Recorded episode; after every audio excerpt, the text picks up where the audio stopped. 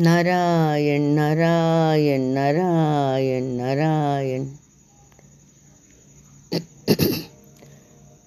द्वापरे समनुप्राप्ते तृतीये युगपर्यये जातः पराशराद् योगी वासव्यां कलया हरे। चार योग होता है ना? चारों युग में जो चारों युग की चतुर्युगी बोलते हैं, सबसे पहले होता था सतयुग।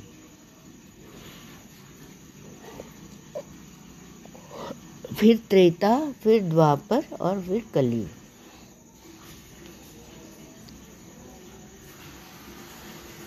तो ये चतुर्युगी बोले हैं। और बद्रीनारायण जाते हैं ना, उधर बद्रीनारायण के मार्ग में जाते जाते बहुत सारे प्रयाग आते हैं।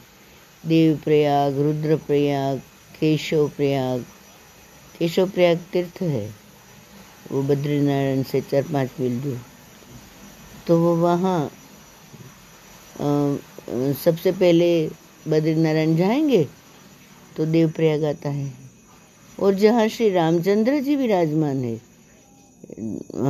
वो उसका दर्शन करते हैं। आगे जाते हैं तो रुद्रप्रयाग आता है, जहाँ भगवान शंकर का निवास है। यहाँ भगवान शंकर है तो गंगा तो है ही।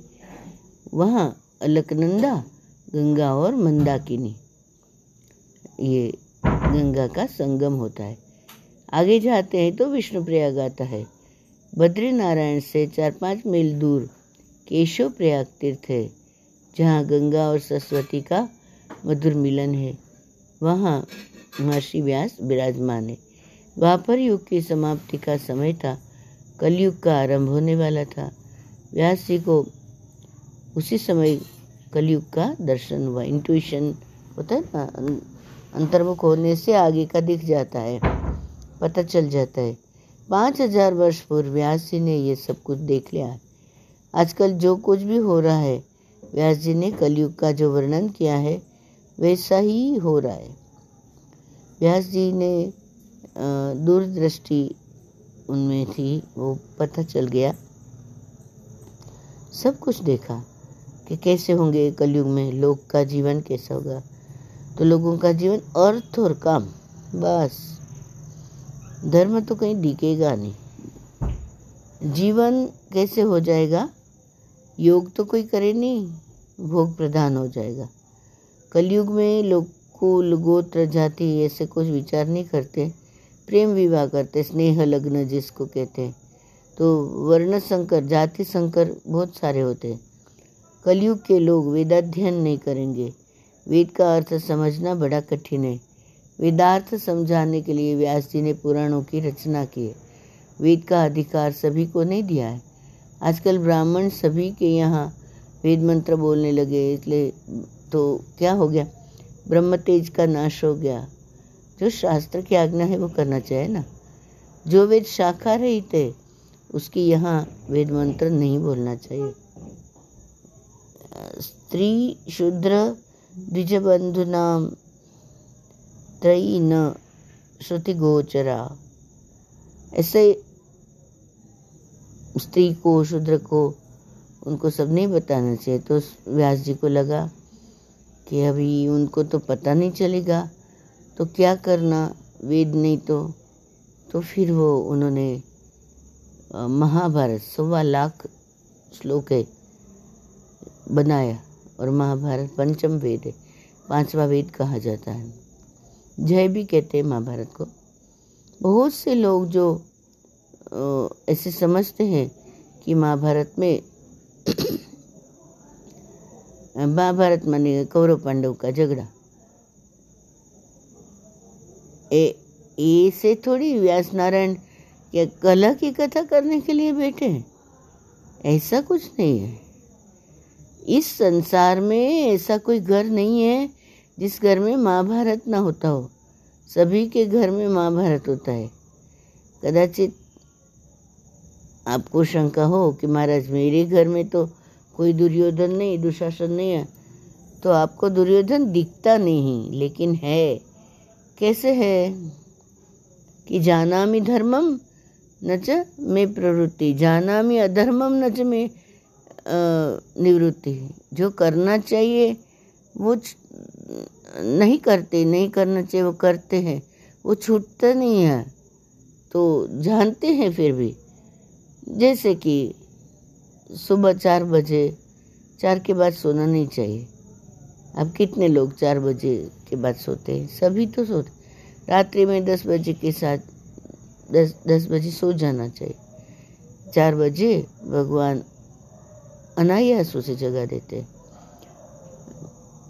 वो पाँच घंटे की निद्रा हो जाए तो परमात्मा जीव को जगाने के लिए आता ही है। ये उठो, बहुत हुआ।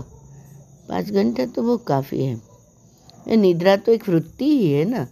निद्रा ज़रूरी नहीं है। एक देवी है। निद्रा देवी के शरण में जाने से, उनका शरण, निद्रा का शरण हो जाने से, अंदर सब आराम मिल जाता है, सब व्यवस्था हो जाती है शरीर की। नहीं सोए, उसको देखो हालत, हम देख रहे कैसे। तो धर्मराज जो है, भगवान का ही स्वरूप है। धर्म धर्म जो है, उसी को नारायण बोलते हैं। विष्णु सहस्त्र नाम में धर्म भगवान का ही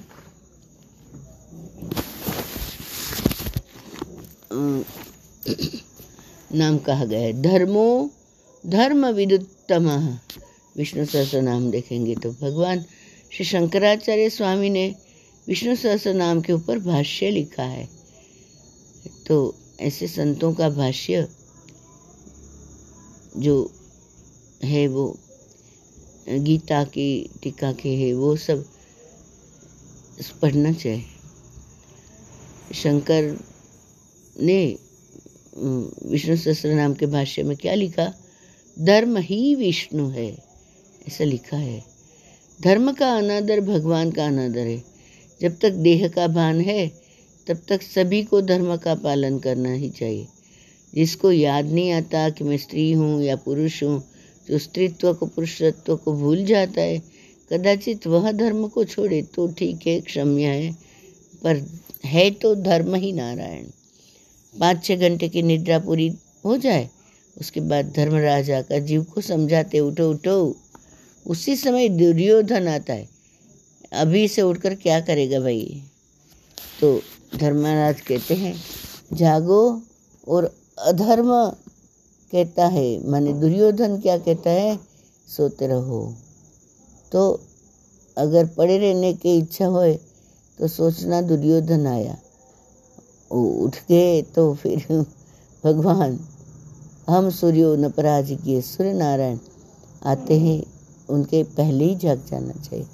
क्योंकि संध्या का समय जरा सा तारे दिखते तभी प्रातःकाल की संध्या का समय उत्तम है। बहुत से लोगों को प्रातःकाल की निद्रा बहुत मीठी लगती है। चार बजे के बाद जो निद्रा आती है वह निद्रा नहीं है, तंद्रा है। चार बजे के बाद जो शैया में पड़ा रहता है, उसके पुण्य का ओम नमः शिवाय नाश हो जाता है। कितने लोग झाँक कर भी शैया नहीं छोड़ते। ये धर्म और अधर्म का युद्ध है। तो इति भारतम आख्यानम कृपया मुनिना कृतम ऐसा जो व्यास मुनि ने बनाया, वो ऐसे ही आख्यान है। तो ध्यान रखना चाहिए हमें कि क्या करना चाहिए, क्या नहीं करना चाहिए। तो ये जो व्यास मस्ती को विषाद हुआ कि अरे लोग क्या, कैसे रहेंगे कलयुग में? तो फिर उन्होंने पाँचवें वेद की रचना करी और महाभारत को जय भी कहते हैं।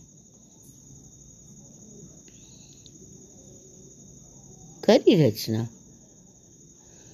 क्यों? उनको विषाद हुआ, व्यास विषाद कि भाई, स्त्री, शूद्र, उन सब कैसे समझेंगे वेद? वो तो कैसे जानेंगे सब क्या क्या है? इधर में महाभारत के वर्णन में बहुत अभ्यास करें तो ऐसे है कि जो मिलते हैं राजा लोग एक दूसरे को तो कुशल मंगल पूछते हैं। और वो सभी का कुशल मंगल, आप कैसे हो? आप, आपके घर में सब कुशल है क्या? दादा दादी कुशल है, नाना नानी कुशल है। फिर वो घोड़े घोड़े जो रहते हैं अश्वशाला में तो वो वो कुशल है क्या? हाथी रहते, वो कुशल है क्या? उनके संभालने वाले माउत जो रहते वो भी कुशल है क्या? ये ऐसे ऐसे पूरा का पूरा हालचाल पूछते हैं। और फिर वो जब भी समझो ये अष्टपट रानी का है तो अष्टपट रानी के हाँ भाई कृष्ण के की तो तुम भी पटरानी हो, फिर वो बोले, तुम भी पटरानी तो आए तो बस ऐसे ही नहीं। एक एक के भवन में जाएँगे तो पूरा आदर, सम्मान, सत्कार के साथ उनका स्वागत करते फल फूल देते दूध देते हैं।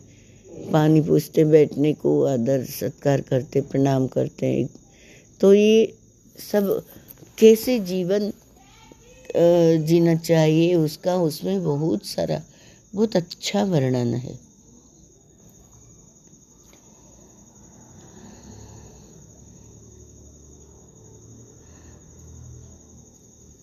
हरि ओम तत्सत, हरि ओम तत्सत।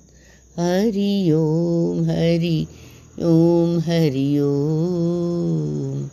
हरि ओम तत्सत हरि ओम तत्सत हरि ओम हरि ओम हरि ओम। हरि ओम तत्सत हरि ओम तत्सत हरि ओम, हरि ओम हरि ओम हरि ओम, तत्सत हरि ओम, तत्सत हरि ओम हरि ओम हरि ओम।